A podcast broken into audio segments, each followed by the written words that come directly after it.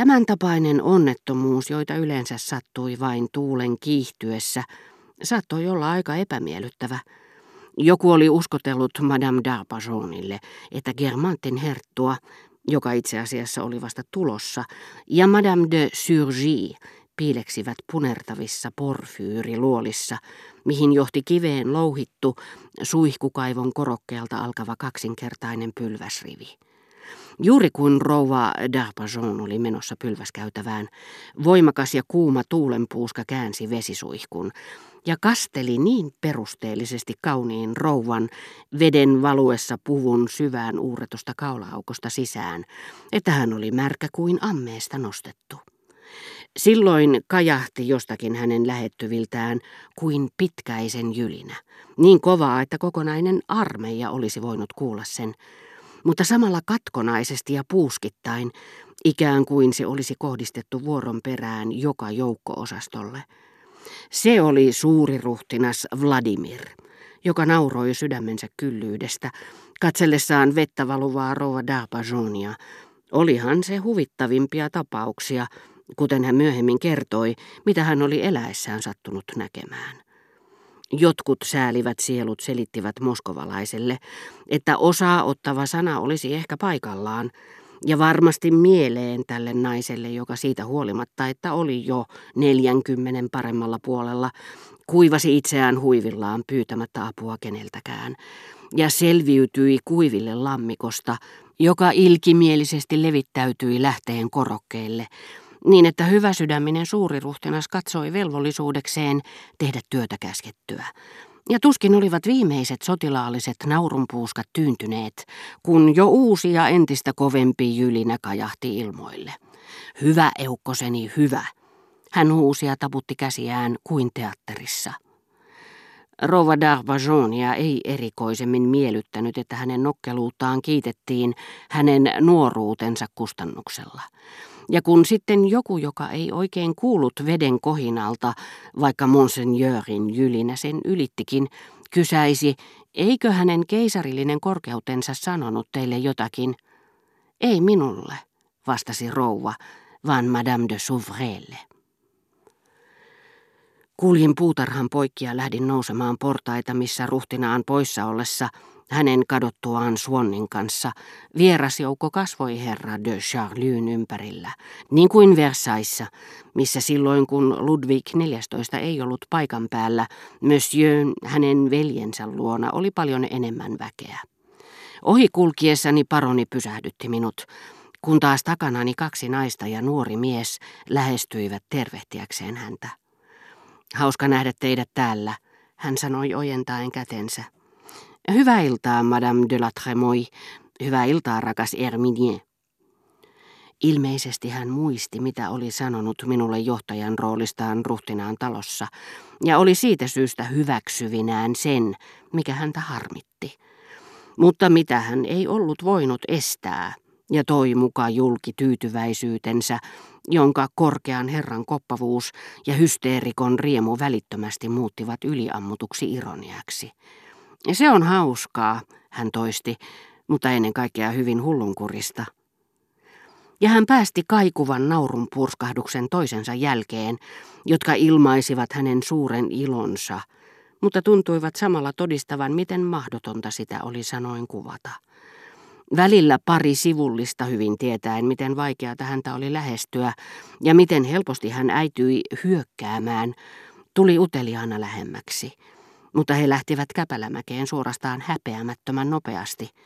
Älkää nyt turhasta suuttuko, hän sanoi ja hipaisi olkapäätäni. Tiedättehän te, että minä pidän teistä. Hyvää iltaa, Antioch. Hyvää iltaa, Louis René. Kävittekö te suihkulähdettä katsomassa? Hän kysyi, mutta ei niinkään kysyvään, vaan toteavaan sävyyn. Se on kaunis, eikö olekin? Se on ihmeellinen. Se voisi tietenkin olla kauniimpikin, jos siitä karsittaisiin tiettyjä yksityiskohtia. Silloin ei koko Ranskasta löytyisi mitään vastaavaa, mutta sellaisenakin se on hieno, parasta mitä meillä on tarjota. Breoté sanoisi teille, että oli erehdys panna sen ympärille tulimaljoja, koska hän haluaisi kaikkien unohtavan, että se typerä ajatus oli kotoisin hänen päästään. Mutta ei hänen loppujen lopuksi juuri onnistunut rumentaa sitä. Mestariteosta on paljon vaikeampi turmella kuin luoda. Kyllä me sitä paitsi jo vähän epäilimmekin, ettei Breote ole yhtä etevä kuin Hubert Robert. Liityin taas taloon menevään joukkoon.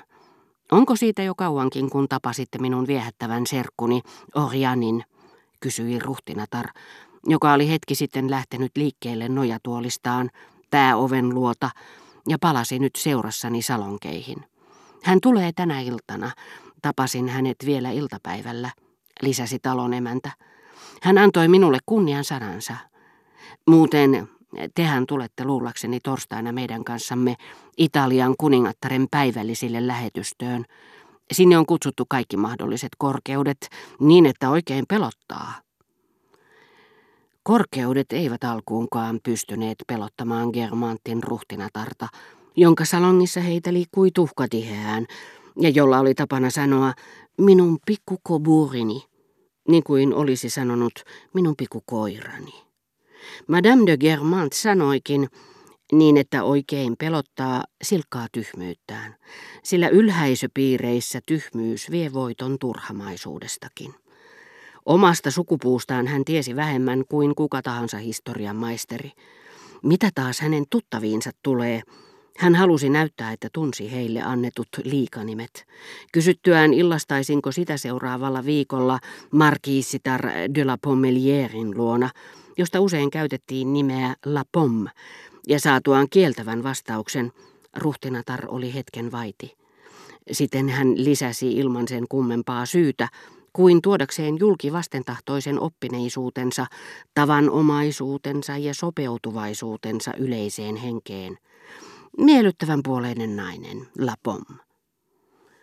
Ruhtinattaren pakistessa kanssani sisään tulivat nimenomaan Germantin herttua ja herttuatar. Mutta en heti päässyt tervehtimään heitä, sillä Turkin lähettilään rouva kävi kimppuuni ohimennessäni, osoitti talon emäntää, josta juuri olin eronnut, tarttui minua käsivarresta ja huudahti, miten ihastuttava nainen ruhtinatar onkaan, etten sanoisi ylempi olento. Minusta tuntuu, että jos olisin mies, hän lisäsi hivenen nautiskelevaan itämaiseen sävyyn, niin omistaisin koko elämäni tälle taivaalliselle ilmestykselle. Vastasin, että hän oli toki minustakin viehättävä, joskin tunsin paremmin hänen serkkunsa herttuattaren. Mutta eihän heitä voi verratakaan, väitti lähettilään rouva.